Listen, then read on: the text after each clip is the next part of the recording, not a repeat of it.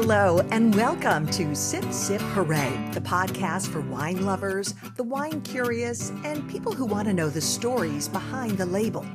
Over the years, Mary Orlin and I have found that as much as we love wine, what we enjoy even more are the fascinating and inspiring people connected to the wine industry. On today's show, we're proud to be joined by a vintner we know you're going to love. Sure, her wines are fantastic, but her story is one of a kind. She's Iris Rideau, a trailblazer and a visionary. In 1997, Iris became the first African American woman to own a winery in the U.S. But that isn't the beginning of her amazing story. In fact, the winery, well, that was a retirement project for her. Iris's entire adult life has been about bravely breaking barriers and boldly doing what no one thought was possible. Her story is uniquely American and incredibly inspiring, and we can't wait to talk with her.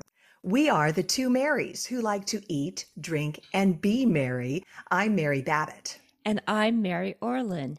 Iris Duplantier Rideau's life is full of firsts and breaking glass ceilings. She's been a badass in the insurance world, in finance, in politics, and wine. She's recently released her memoir, From White to Black One Life Between Two Worlds. And Iris can add talented writer and accomplished storyteller to her list of accomplishments. Um, the book grabs you from the first sentence. It's just full of stories that keep you turning the page. And we are so excited that Iris is joining us today. Iris, we're really glad to have you. Thanks for being here. Well, thank you to both of you. It's really my pleasure.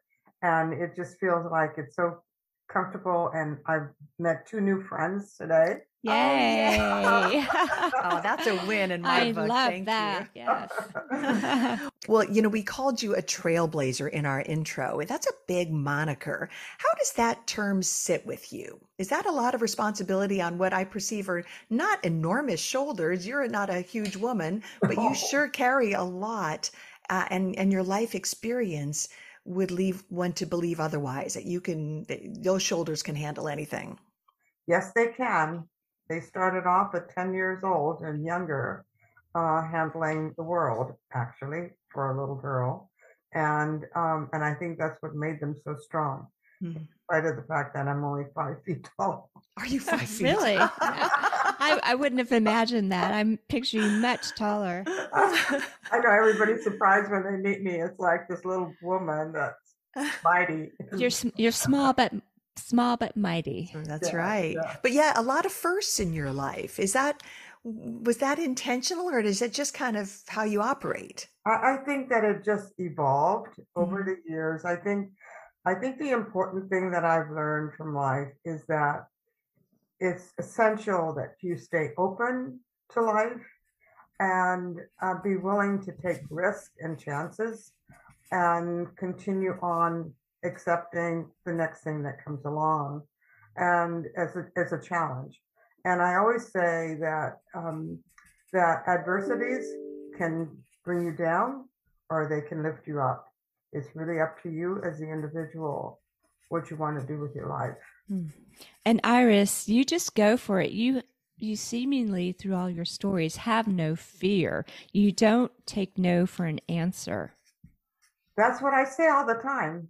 Um, I really, when I'm giving advice to young people, the first thing I say is never accept no for an answer.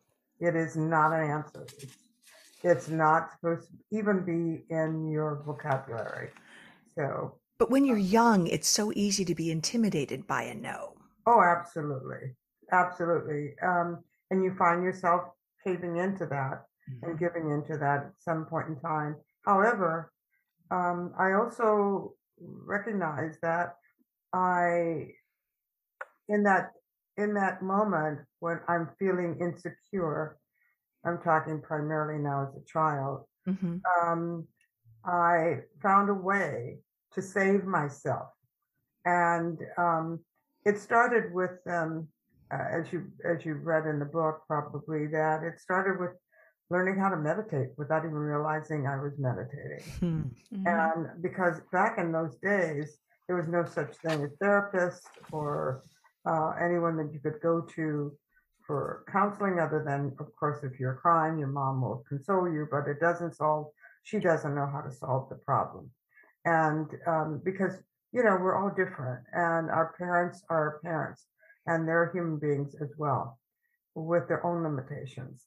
And it may not necessarily be what you need at the time. Um, they're consoling. And for me, it was always, it always seemed to be that. It always seemed to be that I needed to find a way to solve my own problems from the very beginning. Sure. Well, you talk about saving yourself in the book several times, and um, it really goes back to the environment you were brought up in in New Orleans in the Jim Crow South of the 40s, and um, you would passe blanc, um, Mhm. you say, to say to save yourself from all the injustices that um, when you are perceived white versus when you're perceived black. Yeah. So talk talk about that because that really shaped your life, didn't it? It certainly did. As a matter of fact, I, I think that's really what created the, the real foundation for my drive. Uh, determined never to go back to the South and be treated the way I was treated at such a young age. I um, so I'm Creole, um, as you know, by culture and, and um, heritage, and which means that um, as Creoles, we were um, well, most of my family looked like me, um, blonde, light eyes, and light, very light skin. And um, uh, we were determined to uh, save ourselves from Jim Crow and those harsh rules of oppression. So we would pass for white or passe blanc, as you said. Um, and um, I experienced the difference uh, between the races and um, and the harshness of those laws. Was there guilt involved with passing as white? Or was there was that a strange transition for you to like, okay, in this setting I'm going to be white? Yeah, that's exactly what happened. Hmm. My grandmother always lived as white, even though she was Creole with African uh, ancestry. Uh, my mother, uh, on the other hand, uh, lived as black, loved black people, had black friends, and of course Creoles. But um, my grandmother uh, insisted on passing for white. She lived as white and she taught me how to live as white. So when I would go out with her, I experienced all the privileges of being white. And um, and when I went out with my black cousins, uh, I experienced all the oppression of having to step off the sidewalk. Sometimes they forced us to kneel, which meant we were kneeling in Really? mud. Oh, Oh. yeah. Uh, we had to keep our heads down so that not even our eyes could touch them. That's how serious the rules were and how strict they were. and you, just the the denial of i think it's we we forget what our country went through and how the oppression that uh that African Americans faced, people of color faced in the Yeah. South, and I mean the de- the denial of basic human rights, that legislating that blacks were second class citizens, and and as you said, not even worthy to make eye contact with a white person. Exactly. Yeah. It, it was such an extreme rule. Uh, I think I mentioned to you, uh, well, you read in the book um, about the train ride. Oh yes, it was like a tale of two train rides. Yes, and it was really it exemplified, I think, the the the life that I was living, Sure. and um, and the rule was so strict. Uh, it it went so far as to say that if a person of color was found passing for white and being in a in the white train car, uh, they could be taken off the train and lynched. Oh, And the porters, if they knew that we were passing for white and didn't tar- turn us in, they too could be taken off. wow. So they were at risk. Were at Wow. risk, Yes. So, um, but so you open your memoir with the story of the um, train ride to and from Los Angeles and the radically different experiences you had traveling as white and then traveling as black. And that's what took my breath away that whole that story. Can you just um tell our readers what happened? Yes. Well, um, I wanted to come to California. My father lived in California, so that summer when I was ten, uh, I finally convinced my mother to let me go to California uh, for the summer, and my grandmother willingly took me, and we went as white, and we experienced all the luxuries of being um, on the white train cars, or in the white train cars, I should say, and um, going to the dining room, beautiful dining room hallways, mahogany walls, and red drapes and carpet, and it was just I can see it to this day. The tablecloths are all white and uh, bud vase at the window of every Hmm. table, and uh, she would she would comb my hair and Shirley Temple curls, and I'd put on my Mary Jane patent leather shoes, and go down to the dining car, My and goodness. I felt like I was Cinderella, you know. Yes, yes. And so um, it was wonderful, and I spent the summer with my father, and um, and unfortunately, my grandmother decided to stay. She did not want to go back to New Orleans, and I had to come back uh, on the train with my mother's black girlfriend. Mm. But we were we were um, assigned to the Negro car, is what it was called, and that Negro car was dark and dingy and dirty, and we couldn't leave the car. We Mm. sat on hard wooden benches that didn't recline. We slept there, ate there, and of course, we had to bring our own food, which was generally fried chicken in a box. And um, two and a half days of that sent me into PTSD. Mhm. Sure. Uh, why wouldn't it? Yeah. Well, and that's that's the going from white to black and having these two worlds exist within this one child. You were still a girl at the time, and yes. the inner conflict that must have created for you, and um, and then but also the um, the drive to change your life. I mean, that was that's where it started. You, I think you got back home to New Orleans and decided, I don't, I, I need to be in California. I don't want to live here. Exactly right. That's exactly what happened. And that's what drove me to this, that still drives me to this day. Um, Sure. I And- my phone off. Sorry. And you, right. uh, so at age 11 or 12, you were able to persuade your mother to move from New Orleans to California. How did you do that? I nagged her to death.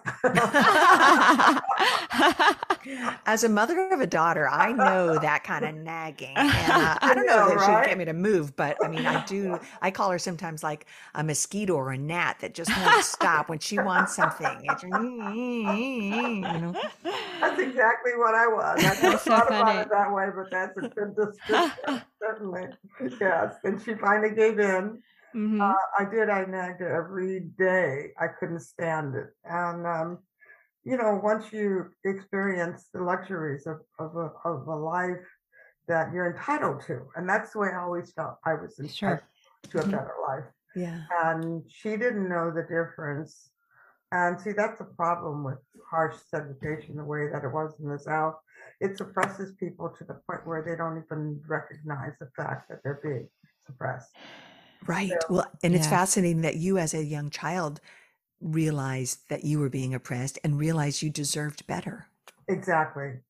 Yes. And uh, the oppression is what drove me out of there. It really did. Um, and I never looked back. I was, Yeah.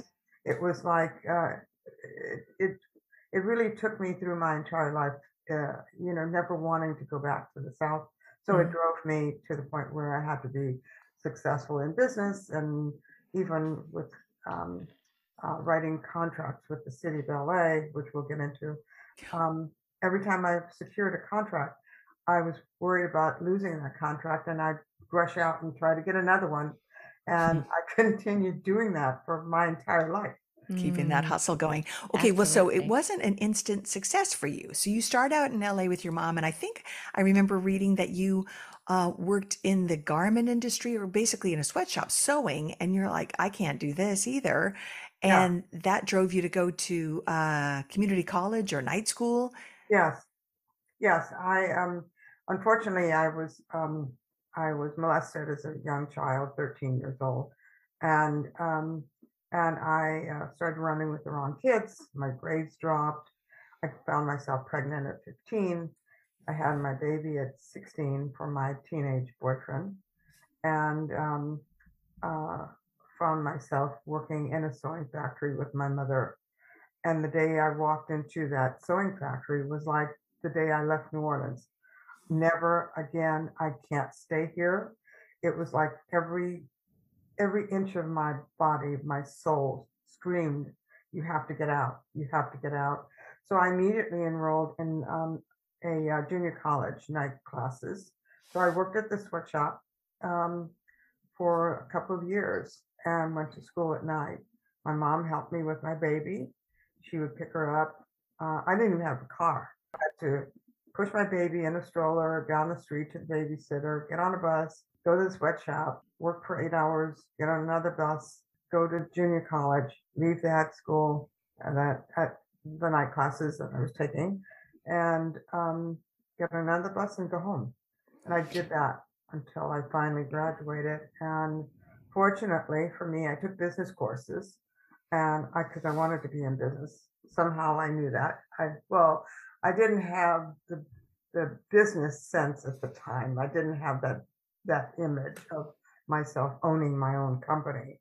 I had a vision of being um, in a front office uh, as a receptionist. That's what I wanted to be. So um, the first job I landed was working for an insurance company. Mm-hmm. And the rest is history, as they say. Absolutely. Well, one thing, Iris, that strikes me about you is that you always seem to have been um, guided by your gut. Like you, you just in, instinctively knew this is not right for me. Whereas I think some other people might feel that, but it was like, well, it's all I've got. I've got to keep plugging away with it. I've got to keep working at the sweatshop. What else am I going to do? Right. But you, um, you have always been guided by your internal instincts. Yes. I call it my higher self. Ah. Hmm. Uh, um, I really believe that um, we all have a higher self, um, a being, a God, a he, she, whatever you want to call it. But it's it's beyond what you are, who you are. It's bigger than you, and you have to believe in that. And and it's it helps to take away the fears. It gives you a drive, a de- determination to uh, succeed, and uh, and I've always relied on that. And I would always say, I there's no way that I could have done all that I've done by myself. Mm-hmm. I did, but mm. um, but I did have uh, an internal drive that um, continues to this day. I'm I'm not I'm going to be 86 in two weeks, and uh, I'm still going strong. You are still going sure strong. I think you, I read a quote from you. It's like you, you can't quit. You just can't stop. I can't stop. I really can't stop. I love driving myself. I love the competition, mm-hmm. especially competing with men. And, um, and you you always beat the men. I try. I well, and you clearly love the work. But you know, one of the things reading your story, Iris, one of the things I truly came to admire about you is that you um you have been such a supporter of people of color and in fact in, you insured people who were uninsurable after the Watts riots in um, Los Angeles, and you have taken chances on uh, people in the Black community when yes. nobody else would. And yes. I just think I'm so number one, I'm so glad that you were willing to stick your neck out and do that, and glad that it it it worked, and that you proved, hey, these people and their businesses are worthy of our investment.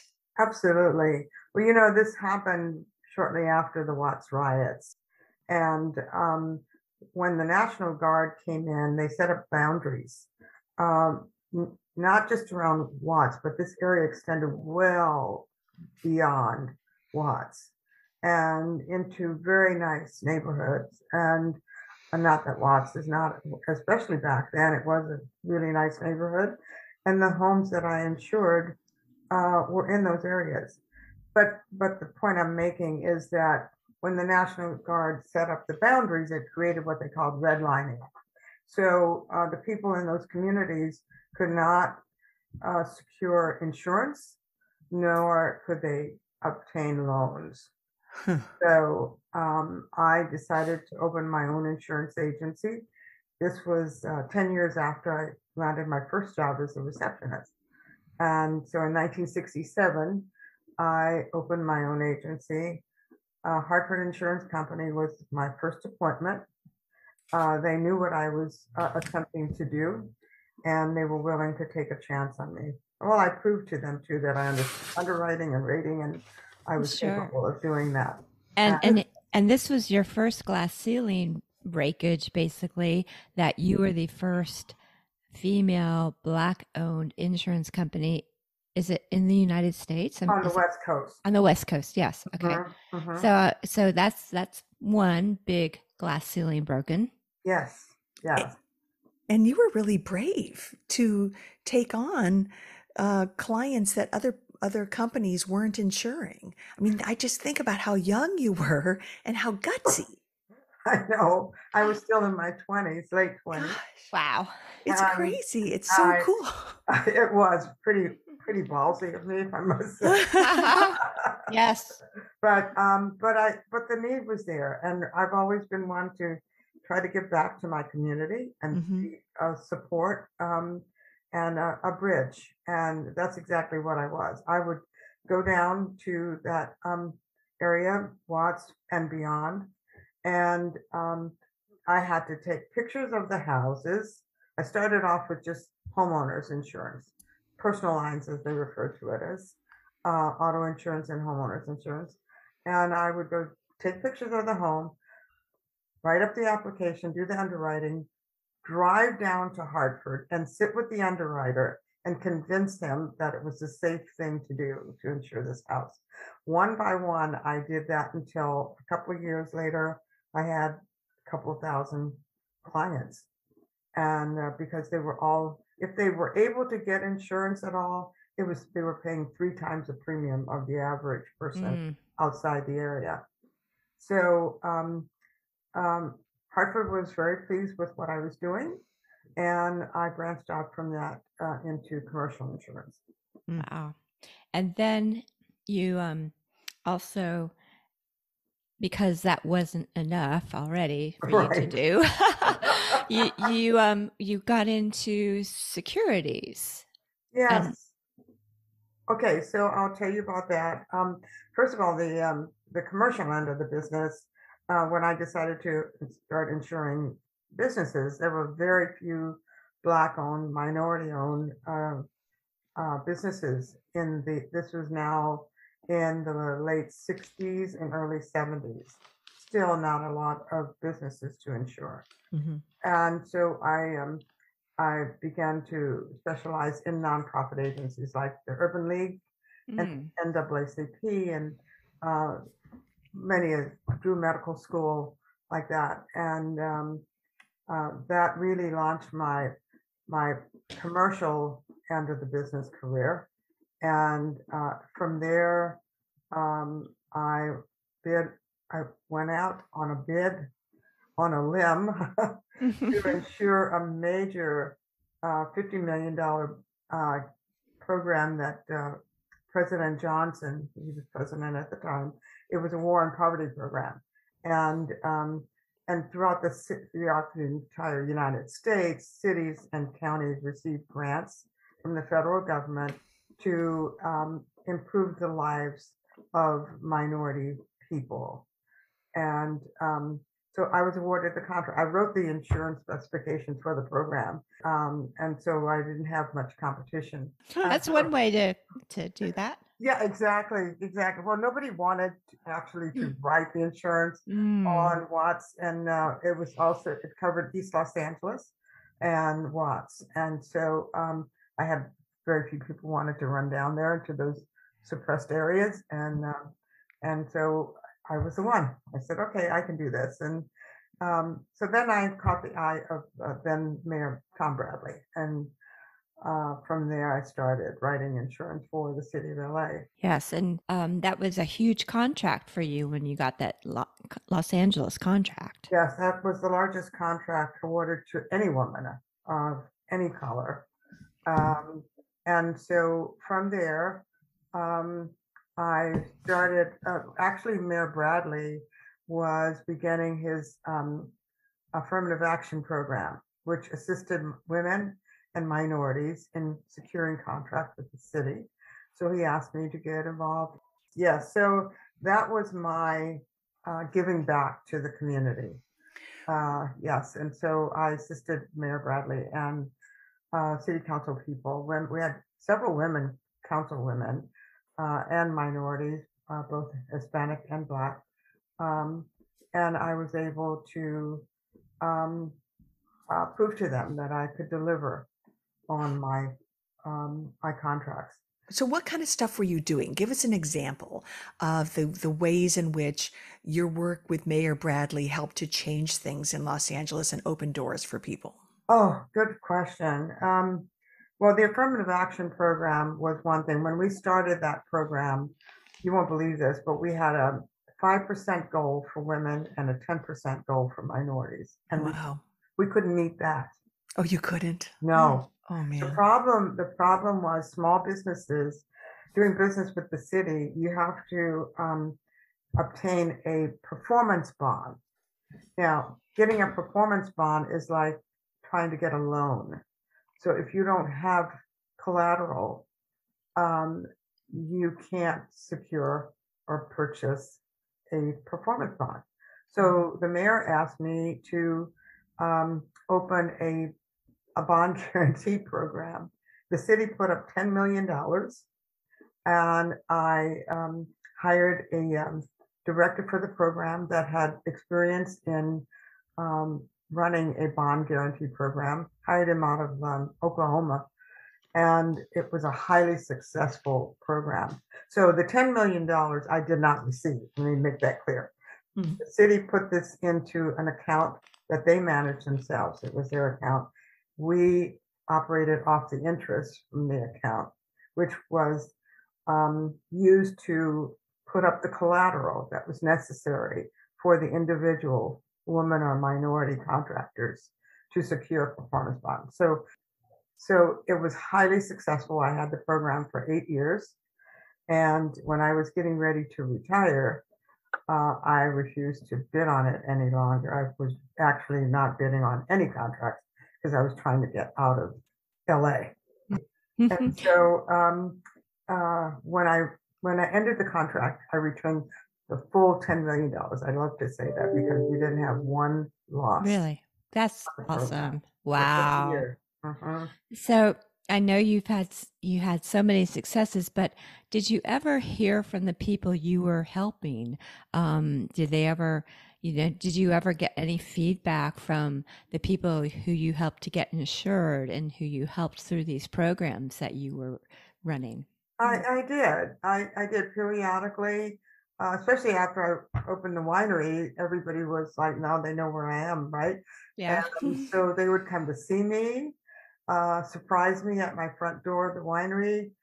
Here i am and i'm successful and it was it was so rewarding. It was just a wonderful feeling of accomplishment to know that i not only became successful myself but i assisted other people uh, and as a matter of fact my insurance agency is still running i sold it to two individuals that worked for me mm-hmm. uh, back in the day i hired one girl she was 17 when i hired her so that was in the late 60s. And um, she and um, uh, a gentleman that was also in my office, um, they bought the the agency from me, and it's still going strong. Wow, what an and accomplishment! That's and awesome. they still have the clients that I started with. I mean, mm. it's wonderful. Love that for them.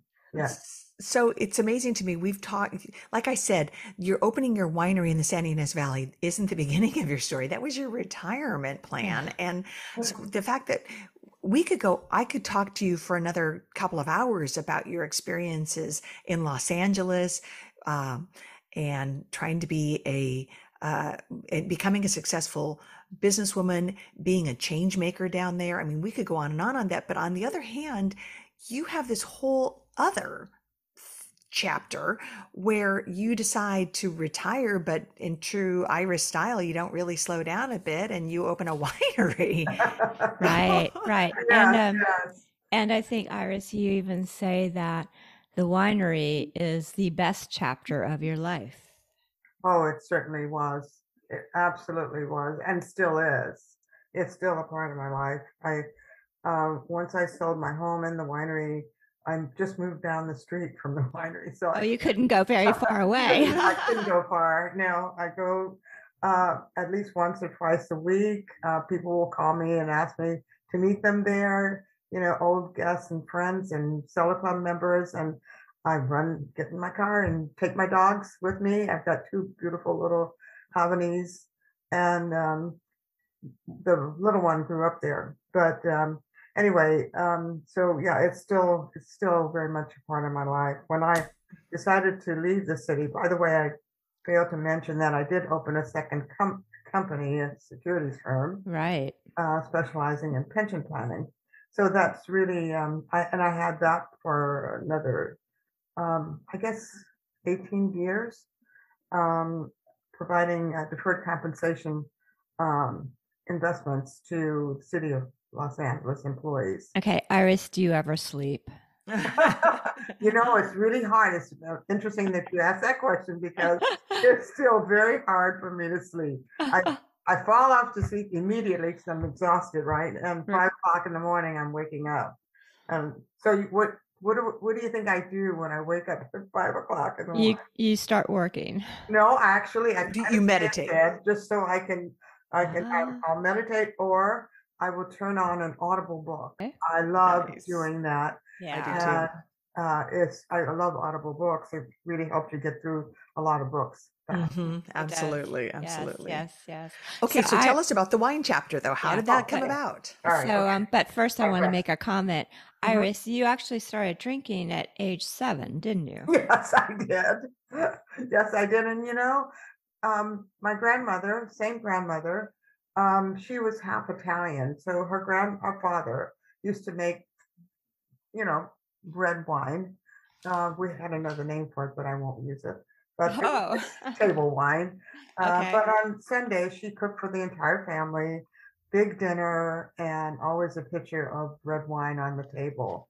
And the kids got a little glass, a little Demi-Tasse glass, and um, uh, they probably watered it down, but nevertheless, that's where I learned to um, pair wine with food, if you will. Mm-hmm. Nice. So nice. when I opened my winery, that was the only thing I knew to do. I um, I um, I added a kitchen on the back of the house. It was a, a you know I bought the property. Skipping around a little bit, I'm going too fast. Let me know. But um, I I bought a property adjacent to my home property 22 acres. Okay, so you bought it. You bought this property that had an adobe, a two-story adobe building, which is rare, and um, that had been abandoned for 10 years, right? Correct. It had been abandoned for 10 years, and it was uh, 22 acres adjacent to my home property, and um, I just fell in love with it. I, I actually I drove past it for probably three years and finally decided to stop and look at it because nobody wanted it. And it was so run down. So I, um, God was in my ear at that time saying to me, stop and look at this property. And, um, and so I did. And when I walked in the house, I went, oh my God, I've got to keep this. I have to own it. Mm-hmm. And uh, so I purchased it and started a restoration program that took me two years to restore it and what saved it was the fact that it has a pitch roof, because it was built by two Englishmen, and a hmm. raised foundation. So it saved the adobe bricks. And it's also a Santa Barbara County historical landmark. Nice. So with that, I went, of course, this has got to be my winery. so um, I, as I got into the restoration of the adobe, I could just see it being uh, my tasting room. So with that, um, two years later, I opened my doors. I planted the vineyards, both upper and lower vineyards, and built the winery. Okay. Well, first of all, let's talk about the two varietals you planted because they are near and dear to you, your heart, and they are also the varietals of the two wines you sent me and Mary to ch- taste. Oh, yes, I forgot. Ah! Which were delicious. Oh, So Thank you very much. Love Thank them. you. Didn't you? I just love both of those. Those are my favorite. Yes. Um, but I planted, um, what did- I planted five different varietals on the property. The Viognier, uh, which is one that I sent to you, that's our state Viognier. Uh, it just receives boards every single year, Um, and uh, I love Viognier. what Were do you the love first about? to plant Viognier in Santa Ynez Valley? Did I read that also? No, actually, um, I believe Andrew Murray was the first one. Okay. Yes. But we were the only two at the time, Mm. totally grown varietals. And my vines came from Beaucastel, France. So uh, having the vines come from the south of France really, they say that it starts in the vineyard. You, you know, you can't make good wine with bad grapes. Mm-hmm. So, this this. Viognier is gorgeous. It has all that honeysuckle and peach and apricot nectarine fruit. Oh, yes, absolutely. It's all But it has- tropical. but it also has great acid. It does. It's very well balanced. Exactly. It's very well balanced. It has enough acid to to handle the fruit because it's very fruit forward. hmm Um, and it's it's also very perfumy. yes, yes. I I just love it. It's like like you said, it's honeysuckle, pineapple, peach, all of those wonderful tropical flavors, which I So- love. So you open your winery and there's a line waiting to get in. Yes, I love that story where people had been watching the remodel of the Yes. Adobe, so they were really fired up about this uh, new winery. Well, you also know, genius. That was a genius marketing move. Wasn't that great? I mean, it really was. I was like, okay, so they they know I'm doing all this work, right? Well, the, and the the best part is, practically the whole uh, valley had at one point in time walked through that uh, old adobe, looking at it. Several of them wanted to purchase it. They came back and told me they wanted it, but they didn't want to take on such a major project. Hmm. And um, so, anyway. Um, it just needed to be a vineyard. It needed to be a winery. And yes, they they because they were so anxious to see what was going on, by the time I opened my doors, there was just a line of people that just came flooding in and they continued to come. And uh, they would tell their friends about it, their friends would come. And as I mentioned to you when I was restoring it, I added a beautiful country kitchen on the back uh, because I love to cook Creole food, of course. And every Saturday, I would make a Creole dish, gumbo or jambalaya or red beans and rice, crawfish etouffee, something. And um, I would grab a bottle of wine from the from the front bar and bring it to the kitchen and feature it with that particular dish. So I was pairing the wine with the food, just like I did as a child at seven years old. Amazing. Yeah, nice callback. Um, yeah. Well, and I love that you brought some of your Creole soul and spirit to the Santa Ynez Valley, which was probably, you know, I don't know that there anyone had really done Creole food in the Santa Ynez Valley before. No, no, they didn't. As a matter of fact, um, it was really very uh, refreshing to the valley. They loved the idea, the concept of having something unique, and they, my friends, actually supported me. They sent people to the winery because it was different. I had jazz playing throughout the house. Uh, I would hang Mardi Gras beads on the guests as they left. nice. So that Well, was that- like that was like my business card, you know. It was Yeah. like, and so they got go out on the wine trail, and the people on the wine trail would say, "Where'd you get the beads from?" And then they would come over, and it just continued to evolve Yeah. like that. And and in your book you say, well, people would stay, they would come and they would just stay, and everybody from all walks of life, all different backgrounds, all different, you know, people of color, Yes. all of that. Um, but you've also said that, and what um, we want our listeners to know you were the first African American woman to own a winery in the United States. And you've said, I'm the first Black winery owner, but I don't want to be the last. Mm-hmm. So tell us about that. that. Absolutely. Uh, well, since then, well, first of all, let me just say quickly that um, my winery was always mixed, uh, with, as you mentioned. And I love the fact that I would see people, white people, black people, Mexican people, Indian people, crossing over my tasting room floor to meet someone that they hadn't known, to introduce themselves, and they'd have a conversation. And this is what I want to say about racism in America. It's highly important for us to get to know each other.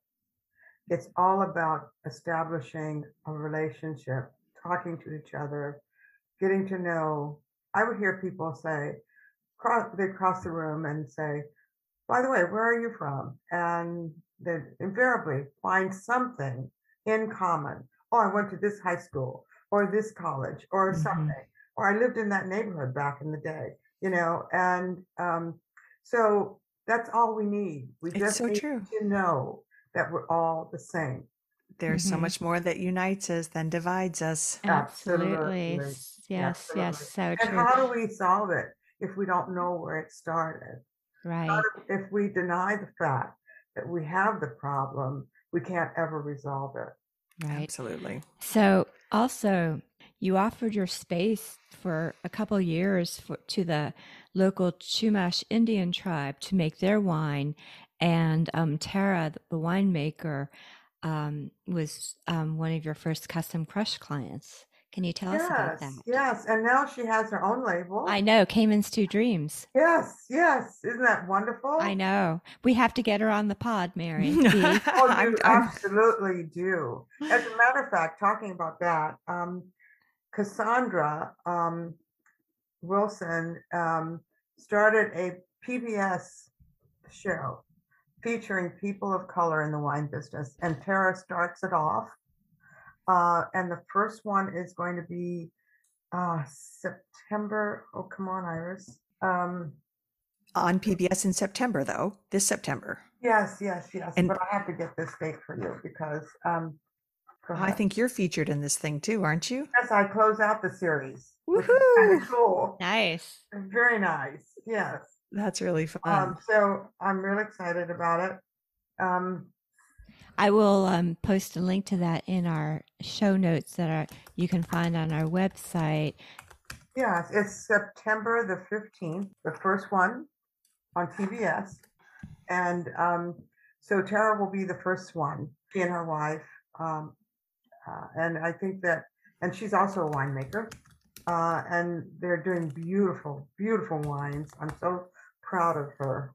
And they, yeah, she started at my winery. That's, That's awesome. That's Isn't that awesome. great? Yes. yes. Um, so when you started your winery, you also had a um, a string of winemakers, but your your um, opening winemaker was Rick Longoria, a legend in Santa Barbara wine country. Yes, I was very, very fortunate to be able to have Rick pick off my winery for me because he was an accomplished, is an accomplished winemaker. At the time, he had been at Gainey for 12 years. Mm-hmm. And he had started making his own label. He needed an, a place to make his own wines, and I needed a winemaker. And we were introduced, and um, uh, eventually I said yes. It, took me a while because I didn't really know what I was looking for in the way of a winemaker. I, you know, I didn't know anything about the wine business other than running businesses successfully. Mm-hmm. So um, uh, Rick came along, and he and his wife um, became very good friends.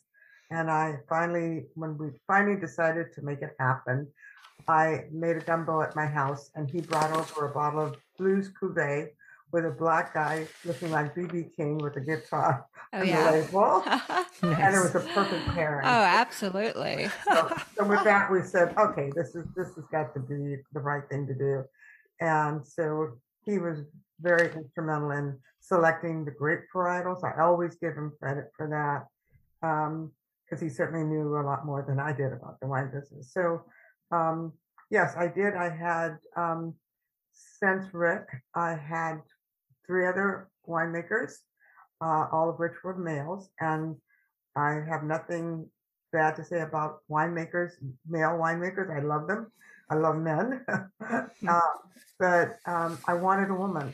Mhm. I wanted a woman winemaker. I wanted to give again a woman the opportunity uh, to be the winemaker, and so I finally hired um, a woman in 2014, and she's still there to this day. Her name is um, St. John, Adrienne St. John. Tell us about her. Well, oh, that's that's another interesting story. Back in the day, um, women were really not recognized as winemakers. They were ca- actually called lab girls because they had the chemistry background and they worked in the labs because you have to have chemistry Right. in winemaking. And so they were referred to as lab girls. And to me, it was so insulting. I agree because I have a chemistry degree. I know what it takes to get that. Absolutely. I mean, that's uh, that's a determination, a drive, a, a skill, uh, hours and hours uh, of in classroom. I mean, working hard to get that type of degree, and so uh, Adrienne came with that, and um, and the first words out of her mouth was, "I want to make the wines that you like," and I thought, okay, I'm hiring this. You're hired, hired. yeah and she did and, and i would always say you know it, it's not about my palate it's about my client's palate they're Mhm. coming to taste the wines and enjoy the wines that they enjoy not what the winemaker wants to make Yes. Right. so that i was always insisting on that and i found that in Adrienne Iris, I'm curious, you know, you started the winery in 1997. yes How has the wine industry changed? And we were talking about, you know, some of the firsts and you being the first African American owner of a winery in the US, wanting to hire a, a female winemaker. So what has changed since 97 and what obstacles do people of color, uh, do women still face in the industry from your perspective? Well, I'll address women first. Um, what we're finding that, like uh, Allan Hancock College um, is one of the major universities here that has a viniculture program, and most of the people that are graduating from that course are women. Really? Yes, Hey, that's terrific. yes, isn't that wonderful? Yeah. So we're going to have more women winemakers than men. And actually, um, they'll probably want to slap me for saying this, but um, we have a better palate than men. I agree. We do, and I think I think it comes from cooking. Yeah. I, of years, I'm talking, you know, centuries of cooking, uh, because that's what we did, right? We- And I also believe women have a better sense of smell, and that is so integral in wine. Absolutely. My mother Good used to always complain about my nose because I was always complaining about odors and smells and Mm. like that. And I found that I had a nose and a palate for tasting wines and knowing what it needed, what Hmm. what next to to blend with it, you know. Uh, Yes. and uh, I love that part of the business, just blending the wines with the winemaker. I don't make the wines, but my winemaker did. And she would come over uh, with cases of wines, samples from the winery that were taken from the barrels or from the ta- stainless steel tanks. And we would sit and blend for hours just Love prior to bottling. So that was wonderful. So yes, okay, so more women are getting into wine Yes. and being embraced by the industry and welcomed now. What about people of color? Well, we I, I'm surprised myself to see how many people we have all over the country. Um, I um, attended um, a conference by the Hue Society last year, Oh, nice. uh-huh, and um, hundreds of Black people, Hispanic people, women were there, winemakers, sommeliers, Hmm. winery owners, uh, all anxious to put their mark on the industry. And uh, it's just wonderful to see across the nation. We're Yeah. seeing Black people, women, uh, people of all colors, um, like Tara. Um, Yes. you know, and so it makes me feel very, very proud. And because I am now recognized as their trailblazer, hmm uh, I do have a certain responsibility to support them. Um, and whatever I can do, um, I'm going to do. I love right that. because before you that you know people of color didn't see people who look like them in the wine industry Absolutely not. As a matter of fact, I would always say when um, when a person, a white person, would come to my winery and see black people in my tasting room, if they didn't like the idea, they didn't come back, and that was perfectly fine with me. I was just saying you didn't mind a bit. That's- Not But- at all, because it was people that were willing to be together, wanting to be together. Right You know, yeah so it made my winery work. It was probably one of one of the top five wineries, five wineries in at the time, um, to be recognized as the winery to go to, a must go to winery. nice Mhm. well so the viognier we tasted was made by Adrienne because it's a 2018 but you also sent us a 2014 syrah which is mind-blowingly amazing and um it, you were involved in this one yes, yes, that was my last label that I I was involved in making. we should tell folks that you sold the winery yes in 2016 Oh yeah, our listeners. Yes, yes. And they bought the winery because they love the wines. And they kept the winemaker and the style of the wines. As a matter of fact, um, um, uh, Martin Gauthier and his wife bought the winery. Uh, young family, loved them. Uh, they were perfect for the winery because um, they didn't want to change the name. You know, um, the Cajuns came from Canada, so they are French Canadians. And so we have a history going back to, um, as Cajuns, going back to Canada. And so there's a river uh, in Canada called the Rideau River. And so th- that also was like um, something that was a sign for both of us that Oh, it was nice. going to work. Uh-huh. Yes. So they kept the name, they kept the winemaker, and um, they actually just bought a, a 50 acre property uh, in the valley here, and they're planting all Rhone varietals on that property as well. oh love that They kept your love of Rhone as well. Mhm. Yeah, That's so great. now they're going to be making a uh, Chateau du Plancher cuvee that Oh. will be a state driven wine. fantastic so they will keep your they will keep your legacy going into the future Yes, because that, of course, as you know, is my maiden name, my family name. right That- And so they're keeping that that particular blend. Uh huh. Oh, so let's talk about this Syrah because, oh, it's um. I know you are a big fan of Chateauneuf du Pape. Yes, yes. That was the first one. That was actually I, I tasted a 1989 Chateauneuf du Pape um, way before I started, well before I started the winery, and um, so what I was doing uh, because I had to commute back and forth from from the valley to Los Angeles. Um, when I was in the valley on weekends, because I was still running my two companies in the, city, uh, I would go wine tasting. What else do you do in the valley but wine taste? And so um, I tasted a Chateau de Pop, and I went, "Oh my God, what is this?" and so um, I um, fell in love with it, and I went, "This is what I want to plant." And it turns out that um, my particular property was the perfect mic- microclimate Mm. for Rhone varietals. Wow. And so I planted uh, five acres of the estate Syrah that I sent you up on top of the hill. That was all Syrah.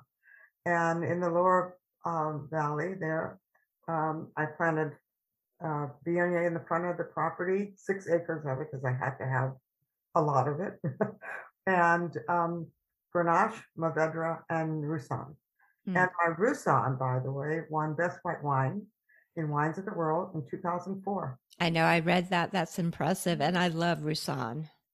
So this Syrah is very classic to me. It's a 2014. It has, it's, I, you know, it, there's really not a lot of age on it. It's holding up so well. And it's got that earthy, mushroomy, Mhm. um, kind of Peppery, Oh, definitely. Absolutely. And it just fills your mouth with a burst of blackberry Mhm. fruit. And it's just gorgeous. Thank you. And that's Yeah. exactly what I love. I love a big red wine that fills your mouth, hits the top of your roof of your palate, and just explodes.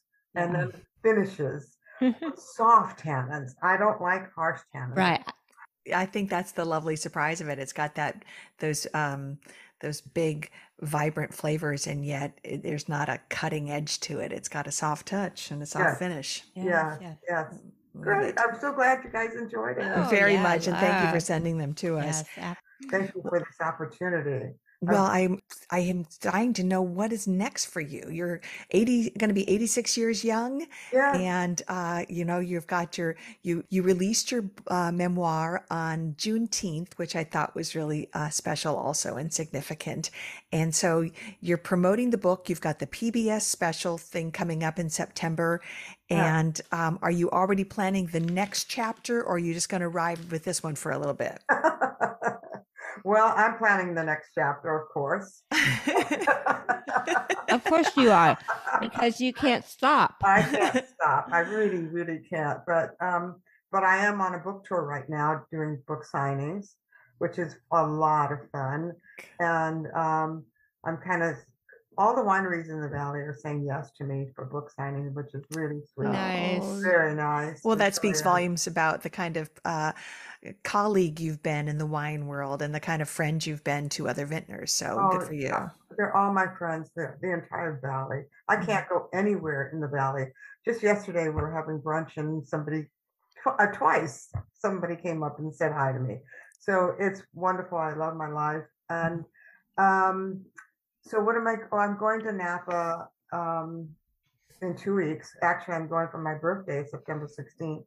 And um, Theopolis Vineyards, uh, Oh yes. black owned winery, uh-huh, woman winery. She's an attorney. I'm very proud of her.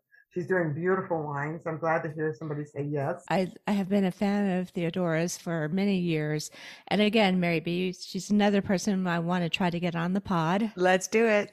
Yes, you should. You absolutely should. She's amazing. So she's having a harvest party and she's invited me to come and do book signings up there. I'm going with a, a girlfriend of mine and we're going to have a, we're, we've been trying to plan something to a girls weekend. And so we said, let's do it. So we're going to do that. And then the next thing I want to do is Mhm. I want, I want a made for TV movie. Yes. Oh. Yes, yes, yes. Of course. Your story Yeah, is yeah. amazing. Absolutely. Yes.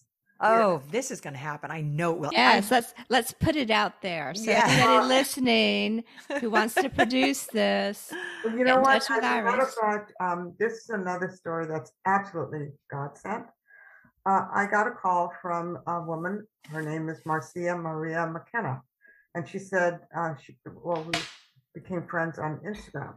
She said, "I think we're related," and I sent her something. She said, "I'm from New Orleans, and I think my father's your cousin." And so I sent her a message back, and I said, um, what is what was your mother's name and what is your father's last name and she said um joycelyn is my mother and dixon mckenna is my father now he's my first cousin i write about him in the book no way, really? but the but the most amazing thing is she just received an emmy for a short story that she did called the arc of south central Okay. I think we've got think our. I, I, I've got my rundown already. yes. know. Oh, my goodness. So Oh, we're Iris. establishing a wonderful So, relationship. so awesome. My I tell auntie you. is her grandmother. I mean, it's unbelievable. We talk about family like uh, you know it was yesterday. Mm. So um, anyway, you know, Iris, when you put good stuff out into the universe, good stuff comes back to you. And so Yes. to me, you are an example of that. And I want to thank you so much for joining us today, for sharing your story and inspiring us with uh, your fearlessness, your hardworking spirit. And you said earlier in the podcast, as we got started, I love this message. You said, stay open to life. Be willing to take risks and let your adversities lift you up, not drag you down. And I really think, I think we should all just let those words kind of sit with us as we That's a go through the day today. That's an excellent closing. Yes. and, um, because and just, that's that's what took me to all the different places that I found myself and and finding success in each and every one of them and finally living the life that I've always wanted to live and it's wonderful. That oh, is you are such a wonder. That is such an inspiration, Iris. And you know, we just can't wait. We will be watching. We can't wait to see what you do next. thank you. Thank you to both Marys. It's been a delight, absolutely an, an experience that I'll always remember. Oh, thank you. Oh, thanks, Iris. I- Likewise. Of women doing things like you're doing. well, thank you. Yeah. And uh, cheers Uh, to you and sip, sip, yes. hooray, Iris. Yes. Thank you. Thank you. Cheers. Thank you, Mary.